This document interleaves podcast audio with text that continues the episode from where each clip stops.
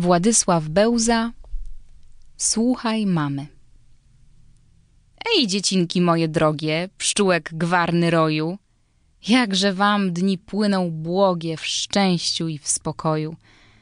Ponad wami rodzicielska czuwa wciąż opieka, a mateczki dłoń anielska z pieszczotą was czeka. Nikt nad wami nie przewodzi, nikt palca nie skrzywi, towarzysze moi młodzi, jakżeście szczęśliwi. Jednej tylko mamy swojej w domu wolę znacie, lecz powiedzcie, drodzy moi, czy też jej słuchacie? Czy też o tem się pamięta, dziatwo ukochana, że jej słowo to rzecz święta i nieodwołana? Że co mama wam zaleci, to tak spełnić trzeba, jakby to był, drogie dzieci, rozkaz dany z nieba.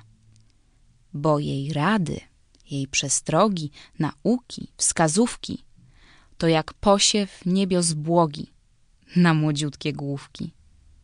Każda myśl jej w duszę wpadnie, jak promyczek złoty, i wystrzeli potem ładnie w uroczy kwiat cnoty.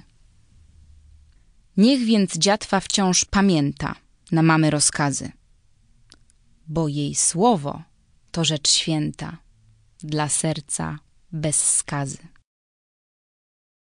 Czytała Helena Chorzelska.